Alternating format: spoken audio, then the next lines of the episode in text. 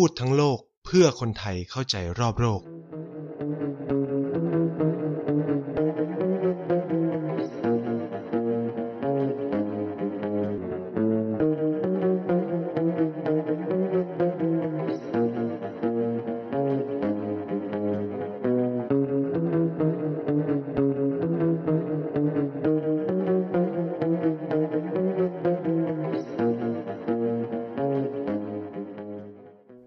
สดีแฟนๆ รายการของ TPD Podcast ทุกคนนะครับ แล้วก็ใครที่ตามมาจากเพจ กระแสเอเชียใต้ก็สวัสดีด้วยเช่นกันนะครับ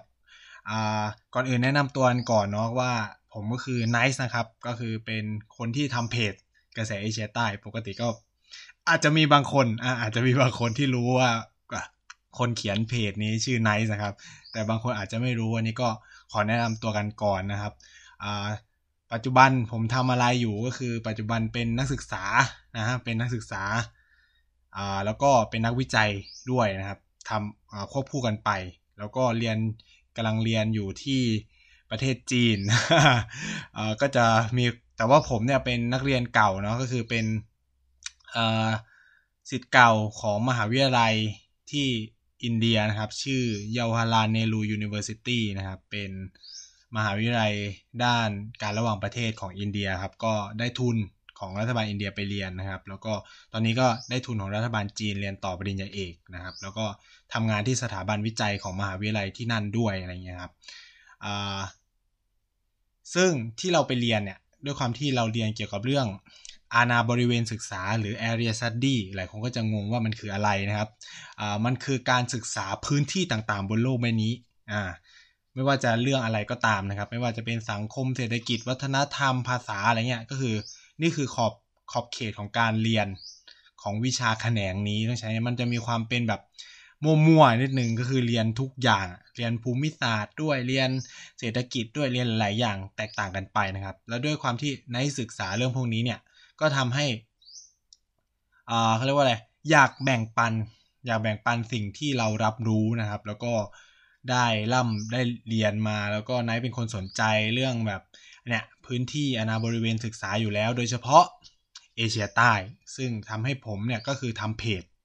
กระแสเอเชียใต้ขึ้นมานะครับสำหรับใครที่อาจจะยังไม่รู้ ในโอกาสดีนี้เนื่องจากผมเคยเขาเรียกว่าเคยได้ร่วมงานกับทาง TPD มาก่อน เขาก็เลย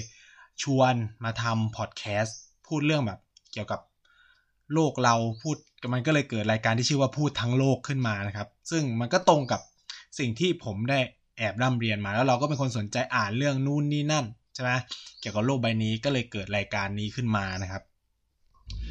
โดยเป้าหมายหลักๆ เนี่ยก็คือว่าผมอยากจะมาชวนทุกคนคุยคยนะเป็นประเด็นชวนคุยมากกว่าว่าเออมันมีหลาย ๆ ประเทศนะหลาย ๆ ภูมิภาคนะที่มันน่าสนใจ แต่ว่าปัญหาสำคัญก็คือว่าองค์ความรู้หรือ สิ่งพวกเนี้ยมันยังไม่ถูกบอกเล่าหรือบอกต่อในสังคมไทยเท่าไหร่ ลักษณะของรายการของเราก็จะเป็นแบบชวนคุยอ่าหยิบประเด็นนู้นประเด็นนี้ของประเทศนั้นประเทศนี้มาคุยกันว่าเฮ้ยมันมีเรื่องแบบนี้อยู่นะบนโลกใบนี้ เพราะสิ่งที่นายคิดว่ามันน่าแปลกใจอย่างหนึ่งของประเทศไทยก็คือว่าเอ่อ เราเนี่ยมักจะเรียนรู้ความสำเร็จของประเทศต่างๆเนี่ยส่วนใหญ่จะเป็นประเทศที่พัฒนาไปแล้ว ก็คือแบบประเทศฝั่งยุโรปประเทศอเมริกา ญี่ปุ่นอะไรเงี้ยมันจะวนเวียนอยู่เงี้ยในในในในข่าวของบ้านเรา เช่นเดียวกันนะครับ การที่ผมตั้งเพจกระแสกระแสเอเชียใต้ขึ้นมา เพราะเหตุผลง่าย ๆ เลยคือว่า ไม่มีสำนักข่าวไหนเล่นข่าวเกี่ยวกับภูมิภาคนี้เท่าไหร่ ยกเว้นข่าวนั้นมันจะแบบ ดังมากเช่น มีการก่อการร้าย มีการนู่นนี่ทั้งที่แบบประเทศพวกนี้ก็เป็นประเทศใหญ่ๆ โดยเฉพาะอินเดียใช่ไหมครับรายการเนี้ยก็ก็ออกแบบมาเพื่อการทำเช่นเดียวกันกับเพจเลยก็คือว่าเรามาเล่าเรื่องที่เฮ้ยมันไม่มีในในข่าวกระแสหลักหรือแม้กระทั่งในพอดแคสต์หรือแม้กระทั่งในวิทยุ หรือแบบในสื่อต่างๆของไทยเนี่ยมันแทบจะไม่มีเรื่องพวกนี้แม้กระทั่งหนังสือนะครับ ผมเป็นคนหนึ่งที่สนใจเรื่องอินเดียมาก แต่ปรากฏว่ารู้สึกว่านะครับ กลายเป็นว่า หนังสือเกี่ยวกับอินเดียในไทยกลับมีน้อยมาก เมื่อเทียบกับจีน อเมริกายุโรปอะไรเงี้ย มันเป็นอะไรที่ตลกและก็แปลกทั้งที่อินเดียก็เป็นประเทศใหญ่มากๆเหมือนกันนะครับสำหรับเทปแรกนี้นะครับหลักๆที่เราจะมาคุยกันก็คือว่าเราจะมาคุยกันว่ารายการนี้ เราคุยกันไปแล้วว่ารายการนี้จะพูดถึงอะไรนะครับ ส่วนประเด็นวันนี้ง่ายๆ เลย เนื่องจากซีซั่นแรกเนี่ย เราจะคุยกันเกี่ยวกับเรื่องของเอเชียใต้ แล้วผมก็จะชวนทุกคนไปคุยเรื่องราวน่าสนใจของแต่ละประเทศใช่ไหม แต่ว่าก่อนอื่นเนี่ย สิ่งสำคัญเลยก็คือว่าหลายคนจะอาจจะยังไม่รู้ว่าอะไรคือเอเชียใต้ เออ เนี่ยมันเป็นคำถามง่ายๆนะครับ ซึ่งเทปนี้ทั้งเทปเราจะมาคุยกันแค่นี้นะว่าอะไรคือเอเชียใต้ อ่า ก่อนอื่นเนี่ย มันต้องทำความเข้าใจก่อนว่า เอเชียเนี่ยคืออะไรนะครับ เอเชียมันคือทวีปทวีปหนึ่งซึ่งมันอ่าเขาเรียกว่าอะไรอยู่ ตรงมันเป็นการรวมกลุ่ม มันเรียกว่ามันการรวมกลุ่มของผืนแผ่นดินนะเราเราเลยเรียกมันมันมีการแบ่งโซนนู่นนี่นั่นนะครับ ถ้าเราจะมองจากประเด็นภูมิศาสตร์ก็คือเอเชียเนี่ยจะอยู่ฝั่งตะวัน เขาเรียกว่าฝั่งตะวัน มันจะเรียกว่าเป็นสะคือถ้าเรามองว่ามหาสมุทรแปซิฟิกเนี่ยเอเชียมันจะอยู่ฝั่งประมาณซ้ายมือ ถ้าเรามองหันหน้าเข้าแผนที่นะขวามือก็จะเป็นอเมริกาใช่ไหมเอเชียเป็นทวีปที่ใหญ่มากๆ ทวีปหนึ่งแล้วก็มีความหลากหลายมากๆนะครับนะถ้ามองง่ายก็คือมีจีนมีด้วยเอเชียเนี่ยถูกแบ่งเป็นหลายส่วนด้วยกัน เช่น เอเชียตะวันออก เอเชียตะวันออกเฉียงใต้ เอเชียใต้ เอเชียตะวันตกนะครับคือคำว่าเอเชียตะวันตกเนี่ยไม่ค่อยเราไม่ค่อยได้ยิน เราจะนินยมได้ยินคำว่า Middle East มากกว่านะครับ แต่ด้วยความที่ผมเรียนมาในอีกสำนักหนึ่งผมก็จะผมก็จะใช้คำว่า West Asia หรือเอเชียตะวันตกเป็นสำคัญมากกว่า เพราะว่าการพูดแบบเนี้ยมันเป็นมุมมองในเชิงเขาเรียกว่าอะไร การศึกษาที่ต่างกัน คือคำว่า Middle East เนี่ย มันมาจากคำที่ คนฝรั่งเขาเรียกนะครับฝรั่งก็คือชาวยุโรป ต้องพูดอย่างนี้ว่าการศึกษาอาณาบริเวณศึกษาหรือ area study เนี่ยมันเกิดขึ้นนะครับ มันเกิดขึ้นมันเป็นผลผลิตของพวกชาวยุโรป ที่เริ่มล่าอาณานิคม การล่าอาณานิคม คือการแสวงหาดินแดนอื่น ๆ หรือทรัพยากรอื่น ๆ เพื่อประเทศตัวเองก็คือมาขูดรีดคนอื่นนั่นแหละ เหมือนแบบทำให้คนอื่นตกเป็นทาสอะไรประมาณนี้ครับเขา ด้วยความที่เขามองตัวเองเป็นศูนย์กลาง ยุโรปเขามองตัวเองเป็นศูนย์กลาง ฉะนั้นเนี่ยเขาถึงเรียกประเทศที่ห่างไกลออกไป อย่างเช่น จีน ญี่ปุ่นเกาหลีเนี่ยว่าเป็น far east ก็คือตะวันเอ่อตะวันออกไกลใช่ไหมมันเป็นตะวันออกไกล เพราะว่าถ้ามองจากยุโรปแผ่นดินเอเชียมันอยู่ฝั่งตะวันออกถูกไหมครับคือฝั่งที่พระอาทิตย์ขึ้นเนี่ยก็คือยุโรปเขาก็มองเป็นแบบนั้น ฉะนั้นอะจีนมันอยู่ไกลนี่ก็เป็น far east ส่ ส่วน middle east หรือตะวันเขาเรียกว่าตะวันออกกลางเนี่ย เพราะมันอยู่ตรงกลางระหว่าง far east กับยุโรปเขาก็เลยเรียก middle east ว่าตะวันออกกลาง แต่ว่านักอาณาบริเวณยุคใหม่นะครับ โดยเฉพาะในเอเชียหรือพวกที่แบบต่อต้านความคิดแบบยุโรปนิยมอะไรเงี้ย พวกยุโรปจัดๆเนี่ยเขาก็จะแบ่งภูมิภาคจากทวีป เช่น East A East Asia โดยมองเอเชียเป็นเป็นศูนย์กลางไง West Asia ก็คือถ้าก็คือถ้าเรามองว่าเอเชียกลางเนี่ยก็จะแบ่งเป็นประเทศพวกเติร์กเมนิสถานคีร์กีซสถานใช่ไหมอุซเบกิสถานคาซัคสถานอะไรเงี้ยเขาจะเป็นเอเชียกลางอยู่ตรงกลาง ก็คือมองทวีปทั้งประเทศทวีปเป็นวงกลมนะแล้วก็แบ่งอ่านี่ฝั่งตะวันออกนะก็มีจีนเกาหลีญี่ปุ่นอ่าตะวันออกเฉียงใต้ก็เป็นพวกไทยลาวเขมรพม่านะครับนะแล้วก็ต่อเอเชียตะวันตกก็จะเป็นพวกอ่า ซาอุดิอาระเบียกาตาร์ใช่ไหมอิรักอิหร่านนู่นนี่นั่นนะครับ ส่วนแล้วถ้าเรามองเงี้ยเอเชียใต้เนี่ยมันก็จะชัดลงมานะครับเอเชียใต้มันคืออยู่ใต้ของพวกตรงกลางอ่ามันทำให้ประเทศไทยเนี่ยมันอยู่เยื้องกับเนี่ยเอเชียใต้ใช่ไหมเราก็เลยถูกเรียกว่าเอเชียตะวันออกเฉียงใต้มันเฉียงลงมาครับ เพราะเอเชียใต้ก็คือกลุ่มอ่ากลุ่มประเทศอย่างอินเดีย บังกลาเทศ นู่นนี่นั่นนะครับ มีเยอะมาก เดี๋ยวผมจะมาคุยอีกว่า การแบ่งเอเชียใต้เนี่ยมันเป็นประเด็นเหมือนกันนะครับ หลักๆนะครับ ภูมิภาคเอเชียใต้ เราจะมองในภูมิศาสตร์เนี่ยก็คือ มันถูกล้อมรอบด้วยมหาสมุทรที่ชื่อว่ามหาสมุทรอินเดีย แล้วก็มีปราการสำคัญที่แบ่งนั่นก็คือเทือกเขาหิมาลัยที่อยู่ตอนบนนะครับ ถ้าใครเปิดแผนที่ไปด้วยก็จะได้เห็นภาพที่ชัดเจนมากยิ่งขึ้นเนาะ แต่ว่าในความเป็นจริงเนี่ยการแบ่งภูมิภาคเนี่ยมันไม่ได้ถูกแบ่งโดยระบบภูมิศาสตร์นะมันไม่ได้ถูกแบ่งโดยระบบการศึกษาเรื่องแผนที่ แต่ว่ามันถูกเขาเรียกว่าแบ่งโดยความเป็นการเมืองมากกว่านะครับ การก่อตัวของภูมิภาคเอเชียใต้เนี่ยเกิดขึ้นหลังสงครามโลกครั้งที่ 2 ประมาณปี 1945-46เนี่ย เป็นต้นมาเอเชียใต้ก็ถูกแบ่งแยกนะครับเป็นเป็นเป็นภูมิภาคขึ้นมานะก่อนหน้าเนี่ยเราจะไม่รู้จักเอเชียใต้นะก่อนหน้าปี 1946 เนี่ยก็ประมาณปี 2489 พุทธศักราช 2489 เนี่ยยังไม่มีเอเชียใต้นะครับ ก่อนหน้านั้นทุกอย่างจะถูกเรียกว่าอนุทวีปอินเดียหมด เพราะว่า ความคือถ้าใครฟังเด็กสร้างชาติในเทปความเป็นชาติเนี่ย แต่ก่อนมันไม่มีความเป็นชาตินะมันมันกระจัดกระจายไปหมด แต่ด้วยความที่ยุโรปเข้ามาทำให้ทุกอย่างมันวุ่นวายนะทำให้เกิดความเป็นประเทศ ความเป็นรัฐขึ้นมามีการแบ่งขอบเขต แต่ก่อนนี้ตรงเนี้ยจะถูกเรียกว่าอนุทวีปอินเดียทั้งหมด อืมซึ่งแล้วก็ประเทศมันยังไม่ถูกแบ่งใช่ไหมปากีสถานยังไม่เกิดขึ้นบังกลาเทศยังไม่เกิดขึ้นทุกอย่างมันเป็นอินเดียหมด โอเค อาจจะมีเนปาล อาจจะมีภูฐาน แต่ว่า ประเทศอื่นเนี่ยอย่างซีรอนหรืออะไรเงี้ยก็ยังอยู่ใต้อานัตของพวกอาณานิคมนะครับ การเกิดขึ้นของภูมิภาคหรือประเทศต่างๆเนี่ยเกิดหลังยุคอาณานิคมเข้ามานะพอเข้ามาก็เริ่มมีการปักปันเขตแดนนะมีการแบ่งพื้นที่กันกันชัดเจนมากยิ่งขึ้น ก็เลยเกิดเป็นประเทศต่างๆ อินเดียก็ถูกแตกกระจัดกระจายก็เลย หลังจากนั้นเนี่ย ถึงแม้ว่ายังมีคนนิยมเรียกบริเวณตรงนี้ว่าอนุทวีปอินเดียอยู่ แต่ว่าคนจำนวนหนึ่งก็จะนิยมเรียกกันกันว่าเอเชียใต้แล้วนะครับ โดยเฉพาะหลังสงครามโลกครั้งที่สองนะอ่าโดยเฉพาะอ่าเมื่อคือต้องพูดงี้ว่าประวัติศาสตร์ของโลกเนี่ยบอกแล้วว่าหลังสิ้นสุดสงครามโลกครั้งที่สองเนี่ยมันก็เกิดสงครามเย็นขึ้นมาเลยอ่าสงครามเย็นเนี่ยไม่ใช่การ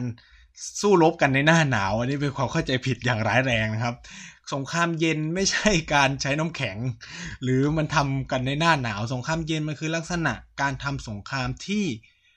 ประเทศต่างๆ ไม่ได้แบบหยิบอาวุธขึ้นมาฆ่าฟันกันแบบตรงไปตรงมา แต่มันเป็นการทำสงครามทางจิตวิทยาหรือใช้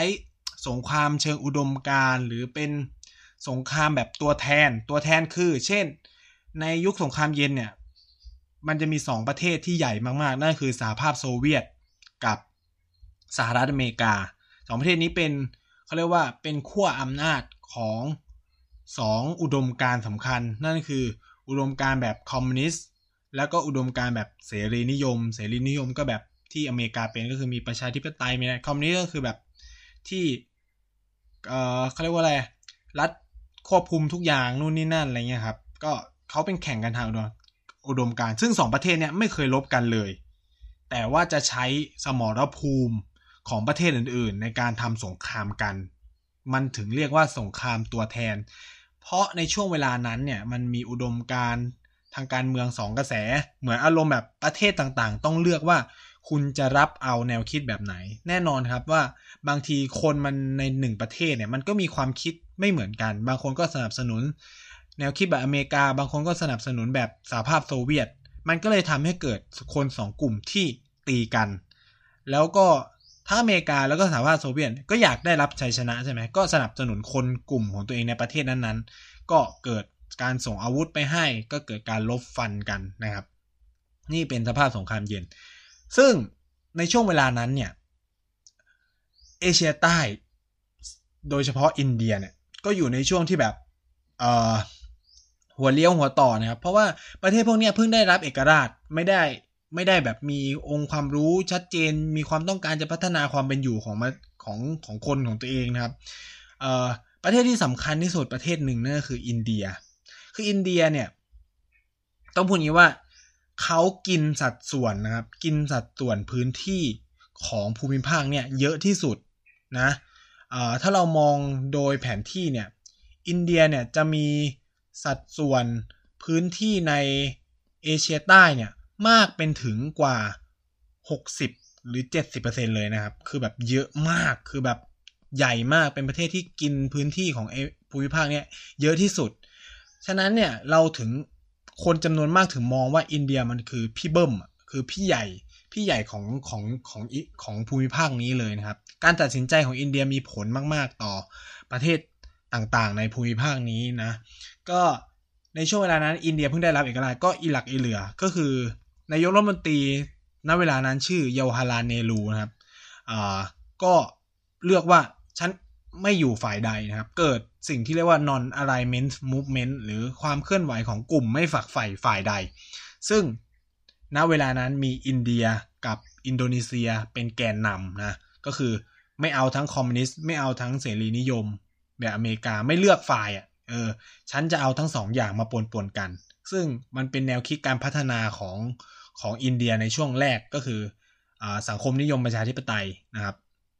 ก็คือเอาความดีความดีงามของคอมมิวนิสต์มาผสมกับแนวคิดแบบประชาธิปไตยเสรีนิยมนะครับมาปฏิบัติใช้ ซึ่งเนรูเนี่ยซึ่งเป็นในเขาเป็นนายกของอินเดียถูกไหมก็ได้ไปแนะนำประเทศต่างๆ ในภูมิภาคตัวเอง ไม่ว่าจะเป็นมาลดีฟเนปาลภูฐานอ่อ อัฟกานิสถานศรีลังกาเนี่ยก็ให้มาเป็นให้มาแบบเฮ้ยมาอยู่ non-alignment นี่ไหมอะไรเงี้ยก็หลายประเทศก็เอาด้วย แต่บางประเทศก็ไม่ได้เอาด้วย เช่น ปากีสถาน ปากีสถานเนี่ยเลือกที่จะอยู่กับสหรัฐอเมริกา take side อเมริกา มีความคิดแบบเสรีนิยมนะครับ ก็เกิดการรัฐประหารขึ้นมาเยอะแยะมากมายนะความเป็นความเป็นเอเชียใต้เนี่ยมันถึงถูกฟอร์มด้วยระบบการเมืองในช่วงเวลานั้น เพราะ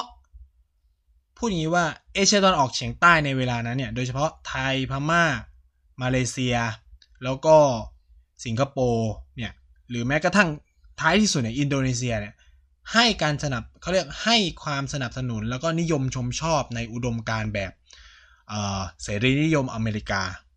ทำให้มันเกิดการแบ่งพื้นที่กันแหล้ว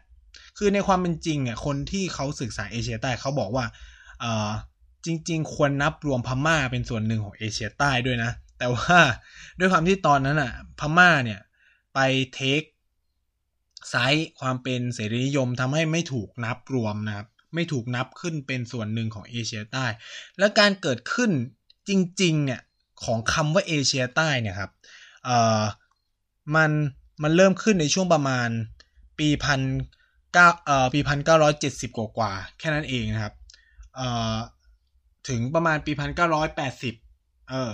คือมันเป็นการฟอร์มตัวของหน่วยงานที่ชื่อว่า สมาคมความร่วมมือแห่งภูมิภาคเอเชียใต้ หรือ the South Asian Association for Regional Cooperation ถ้าแบบสั้นๆคือ SARC เริ่มขึ้นในปี1985นะครับ มันเนี่ยอันนี้เป็นจุดเริ่มต้นของคำว่าเอเชียใต้แบบจริง ๆ จัง ๆ เลย ก่อนหน้าเนี้มันมันก็แค่แบบ เออเขาเรียกว่าเป็นเหมือน การมองแบบภูมิภาค แต่คนก็ไม่รู้ว่าสรุปแล้วภูมิภาคเนี้ยมันมีประเทศอะไรบ้างอ่าฉะนั้นเนี่ยการเกิดขึ้นของซาร์กหรือสมาคมความร่วมมือแห่งภูมิภาคเอเชียใต้เนี่ยจึงกลายเป็นตัวกำหนดว่าประเทศอะไรอยู่ในเอเชียใต้บ้าง ซึ่งปัจจุบันนี้มีทั้งหมด 8 ประเทศด้วยกันนะครับ 8 ประเทศนั้นก็คือ อินเดีย ปากีสถาน บังคลาเทศ เนปาล ภูฐานศรีลังกามาลดีฟ แล้วก็อัฟกานิสถาน คืออัฟกานิสถานเป็นประเทศหนึ่งที่ จะเป็นความงงงของคนที่ทำงานเขาเรียกว่าคนที่สนใจเรื่องภูมิภาคศึกษาหรือว่าอะไรเงี้ย เพราะว่าบางคนก็นับอัฟกานิสถานเป็นเอเชียกลาง บางคนก็นับอัฟกานิสถานเป็นเอเชียใต้ บางคนก็นับอัฟกานิสถานเป็นเอเชียตะวันตก คือมันยังมีความงงงกันอยู่นะครับ แต่ว่าในกรณีนี้เนี่ยไนจะนับอัฟกานิสถานเป็นเอเชียใต้อ่าตามกรอบความร่วมมือ แห่งสมาแห่งภูมิภาคเอเชียใต้นะครับ เราก็เลยเกิดเกิดเกิดสิ่งนี้ขึ้นมานะครับ เมื่อเมื่อเราเข้าใจแล้วว่ามันมีวิวัฒนาการมายังไงเนาะคือส่วนหนึ่งมันเป็น ประเด็นทางการเมืองซะเยอะด้วยนะครับ การเกิดขึ้นของภูมิภาคนี้เนี่ย เรามามองมามองแบบสัดส่วนนะครับของของโดยรวมของประเทศเอของภูมิภาคนี้ว่าว่าเป็นยังไง คือภูมิภาคเนี้ยมันมีความน่าสนใจอย่างหนึ่งก็คือว่ามันเป็นดินแดนของศาสนาที่ใหญ่ที่สุดสองศาสนาของโลกนั่นก็คือ ศาสนาฮินดู แล้วก็ศาสนาพุทธ แต่และสิ่งสำคัญกว่านั้นเนี่ยก็คือว่า แม้ว่าเอเชียใต้เนี่ย จะไม่ได้เป็นแหล่งกำเนิดของศาสนาอิสลาม แต่กลายเป็นว่า เอเชียใต้เป็นบ้านของคนมุสลิม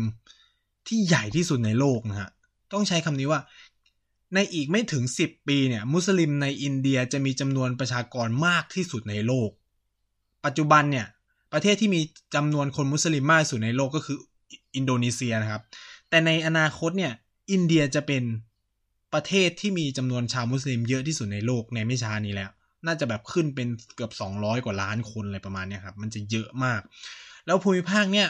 น่าสนใจอย่างหนึ่งคือ ทุกประเทศในภูมิภาคเอเชียใต้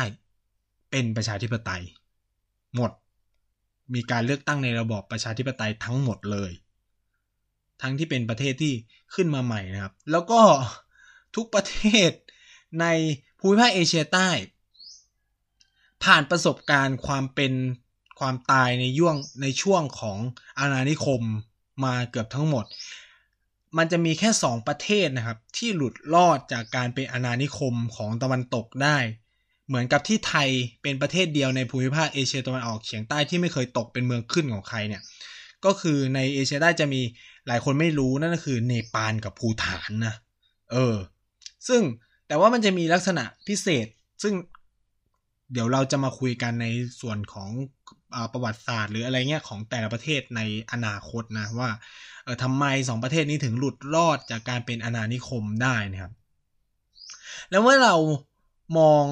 จำนวนแผ่นดินเนี่ย ก็จะรู้สึกว่าเอเชียใต้เป็นพื้นที่ที่ค่อนข้างใหญ่มากผมใช้คำนี้ว่าใหญ่มากๆนะเออไม่นับเออไม่นับรวมว่า เป็นแผ่นดินที่มีความหนาแน่นของประชากรน่าจะเยอะที่สุดในโลก ผมใช้คำนี้ว่าเยอะที่สุดในโลก แล้วประเทศที่ใหญ่ที่สุดในภูมิภาคเอเชียใต้แน่นอนก็คืออินเดียเหมือนที่เล่าไปแล้วนะครับ เพราะว่ากินสัดส่วนแผ่นดินเนี่ยของทั้งภูมิภาคอะหกสิบสี่เปอร์เซ็นต์นะ ส่วนจำนวนประชากรเนี่ยจำนวนประชากร ผมบอกเลยว่าน่าจะเป็นภูมิภาคหนึ่งที่จำนวนประชากรอาจจะสูงที่สุด ในโลกเลยก็ว่าได้นะคือแค่อินเดียรวมกับปากีสถานแล้วก็บังกลาเทศเนี่ยก็มีประชากรมากกว่าจีนไปไปเยอะมากแล้วนะครับ คือเขาพูดกันว่าถ้าสามประเทศนี้ไม่โดนแตกก็คือเป็นประเทศที่มีประชากรเยอะที่สุดในโลกใช่ครับผมใช้คำนี้เลยอ่าโดยภาพรวมนะครับ ประชากรส่วนใหญ่ในภูมิภาคเอเชียใต้ อยู่ในอินเดียประมาณ 70%นะครับน้อยที่สุดเลยเนี่ยก็คืออยู่ใน ภูฐาน อ่า คิดเป็นแบบสัดส่วนเล็กมากกับนี้มาดีฟแบบน้อยมากจริง แล้วถ้ามามองในมุมเศรษฐกิจเนี่ย สมมุติเศรษฐกิจของเอเชียใต้ร้อยเปอร์เซ็นต์นะครับ การเจริญเติบโตทางเศรษฐกิจและขนาดเศรษฐกิจทั้งหมดเนี่ยอยู่ที่อินเดียถึง 82เปอร์เซ็นจะเห็นว่าอินเดียมันมันเป็นทุกอย่างของภูมิภาคนี้นะถ้าถ้าเราพูดกันแบบตรงไปตรงมาเนี่ย มันจะเป็นแบบเห็นได้ชัดมากนะครับ คือเอเชียใต้มันมันน่าสนใจยังไง ต้องบอกว่าเอเชียใต้เป็นการผสมผสานของความอ่าพิลึกพิลั่น ความเขาเรียกว่าอะไรความอ่าความหลากหลายใช่ไหมความงงงงความแปลกแล้วก็ความล้มเหลวด้วยนะครับ ต้องพูดงี้จากสถิติเนาะจากการจัดอันดับดัชนี รัฐล้มเหลว มันมีการจัด ดัชนีนี้อยู่นะครับ ชื่อว่าดัชนีรัฐล้มเหลวมีทั้งหมดการจัดเนี่ยร้อยร้อยเจ็ดสิบแปดประเทศ พบว่านะครับ อันดับที่หนึ่งของเอเชียใต้ก็คืออัฟกานิสถานแน่นอน ทุกคนน่าจะรู้ว่าอัฟกานิสถานปัจจุบันกำลังเกิดปัญหาสงครามการเมือง รองลงมาก็คือศรีลังกา คืออัฟกานิสถานนี่อยู่อันดับเจ็ดของโลกนะปากีสถานคืออันดับสิบสามของโลก ต่อมาด้วยศรีลังกายี่สิบแปดของโลก บังกลาเทศยี่สิบเก้าของโลก เนปาลสามสิบภูฐานหกสิบสองอินเดียเนี่ยเจ็ดสิบเก้าของโลก แล้วก็มาลดิฟมาลดิฟแปดสิบแปดอันดับที่ 88 ของโลก เนี่ยมันก็จะเห็นว่า เอ่อรัฐพวกนี้มันมีความน่าสนใจ เพราะว่ามันเป็นกลุ่มประเทศกำลังพัฒนา หรือบางคนอาจจะมองว่าเป็นด้อยพัฒนาเลยก็ได้ least development เนี่ย เป็นด้อยพัฒนาเลยบางส่วนเลยนะครับ แต่ผมจะใช้คำว่า developing country แล้วกันประเทศกำลังพัฒนารู้สึกว่ามันมันดูมันต้องกำลังพัฒนาจริง ๆอะ่ะความน่าสนใจในบางประเทศมีจำนวนประชากรแบบมากมายมหาศาล จนแบบอาจจะเรียกได้ว่าเป็นแหล่งรวมความแออัดที่สุดแห่งหนึ่งของของโลกนะครับ คือ การที่จะอธิบายเอเชียใต้ให้มันน่าสนใจเนี่ย เราต้องย้อนกลับไปถึงประวัติศาสตร์ความเป็นมาของภูมิภาคนี้ ความรุ่มรวยของภูมิภาคเนี่ยมันเริ่มขึ้นในสมัยยุคสินธุอ่าประวัติศาสตร์ในยุคสินธุเนี่ยก็คือลุ่มประวัติศาสตร์ลุ่มแม่น้ำสินธุถ้าใครเรียนประวัติศาสตร์โลกก็น่าจะเคยได้ยินเนาะว่าสินธุหรือ Indus Civilization เนี่ยเอ่อมันเกิดขึ้นในภูมิภาคนี้ ปัจจุบันแม่น้ำนั้น มีต้นต้นกำเนิดอยู่ในประเทศจีน ไหลผ่านอินเดีย แล้วก็ไปลงทะเลที่ประเทศปากีสถานเป็นใช้ร่วมกันสามประเทศนะครับ เป็นแม่น้ำสำคัญมากเราเกิดมันมีทีวความเป็นชุมชนเกิดขึ้นนั่นคือ Indus Civilization โมเฮนโมเฮนโจดาโรใช่ไหมเอ่ออารยธรรมลุ่มแม่น้ำสินธุนะครับ เป็นเป็น จุดเริ่มต้นนะของประวัติศาสตร์ของภูมิภาคนี้กับเกือบจะทั้งหมด ใช่ว่าเกือบจะทั้งหมดแม้ว่าจะแบบในศรีลังกาก็จะมีประวัติศาสตร์ของเขาเองนะครับ ผมจะพูดถึงเมนแลนด์เมนแลนด์ของเอเชียใต้ประวัติศาสตร์มันก็จะเป็นแบบนั้นนะ เพราะว่ามีจุดเริ่มต้นลงมาคนเอเชียใต้เนี่ยมีความหลากหลายในเรื่องของภาษา มีการคำนวณกันว่าภาษาที่ใช้ในเอเชียใต้เนี่ยอาจจะเป็นพันกว่าภาษาเลยนะมีความหลากหลายมากจำนวนประชากรหรือเอฟนิกเขาเรียกว่าชาติพันธุ์ของภูมิภาคเนี่ยมีทั้งเอ่ออินโดอารยัน ชิโนทิเบตันอ่ก็คือคนอินอ่คนอารยันคนผิวขาวนะแล้วก็มีคนอ มองโกลอยด์ มองโกลอยด์ ก็คือมองโกลอยด์เนี่ยจะเป็นคนผิวขาวผิวเหลือง หรือ Sino-Tibetan เนี่ยก็คือคนแบบคนทิเบตหรือคนจีนอะไรเงี้ยมีคนแบบนิกรอยด์ก็คือพวกทมิฬนาดูอะไรเงี้ยก็จะเป็นคนผิวดำคนศรีลังกา คนมาลดีฟอ่าก็จะเป็นผิวดำคือมันมีความหลากหลายทางชาติพันธุ์สูงมากทำให้ภาษาและวัฒนธรรมเนี่ย ก็หลากหลายตามไปด้วยนะครับ ไม่ได้ไม่ได้จำกัดอยู่แค่ประเทศใดประเทศหนึ่ง หรือแม้แต่หนึ่งประเทศเนี่ยก็มีชาติพันธุ์ที่แตกต่างกันอย่างสิ้นเชิงไปเลยนะครับทำให้สิ่งเหล่านี้นำมาสู่ปัญหาจำนวนมากในเอเชียใต้ด้วยนะครับ ผมพูดได้เต็มปากว่าเอเชียใต้เป็นภูมิภาคหนึ่งที่มีองค์การระหว่างประเทศอยู่เยอะมาก เพราะมันมีทั้งเรื่องความยากจน ปัญหาสิทธิสตรี ปัญหาสิทธิเด็ก ปัญหาการพัฒนา ปัญหาคอร์รัปชันปัญหาประชาธิปไตยนะครับ ปัญหาเรื่องผู้อพยพปัญหาเรื่องอาหารใช่ไหมแล้วก็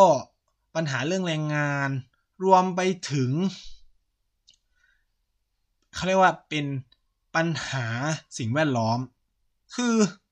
ทำให้องค์การระหว่างประเทศเนี่ยเข้ามาทำงานในภูมิภาคนี้เยอะมาก โดยหนึ่งในประเทศที่มีเยอะที่สุดเนี่ยก็คือบังกลาเทศ บังกลาเทศเป็นประเทศหนึ่งของโลก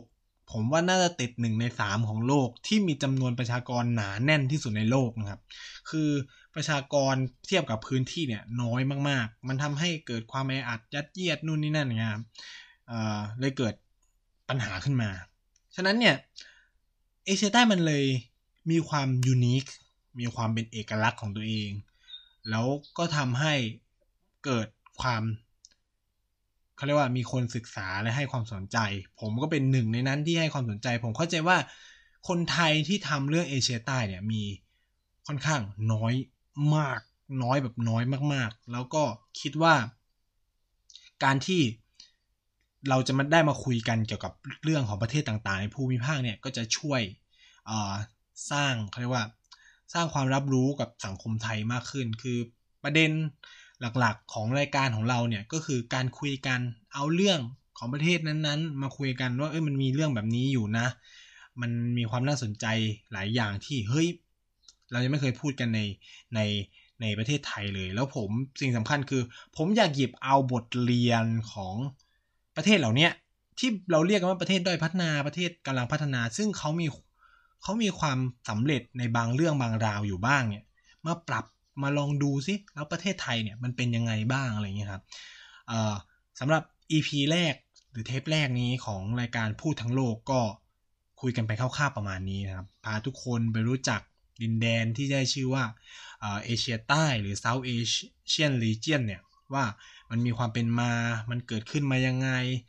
มันประกอบประกอบไปด้วยประเทศอะไรบ้างครับ ภูมิศาสตร์ โดยรอบๆของมันเป็นไง ก็คือ อยู่ถูกรายล้อมไปด้วยมหาสมุทรอินเดีย แล้วก็อ่าวอาหรับอ่าถูกขนาบไปด้วยภูเขาฮินดูกูชนะเทือกเขาฮิมาลัยใช่ไหมอันเนี้ยก็จะเป็นภาพกว้างๆที่ทุกคนจะได้เห็นนะว่าภูมิภาคนี้มันมันมันมันมันเป็นยังไงมีอะไรบ้างครับ ก็แล้วไว้เจอกันสัปดาห์หน้าสำหรับสัปดาห์นี้พูดทั้งโลกก็ต้องขอจบ รายการเพียงเท่านี้ก่อนแล้วพบกันใหม่สัปดาห์หน้า สวัสดีครับ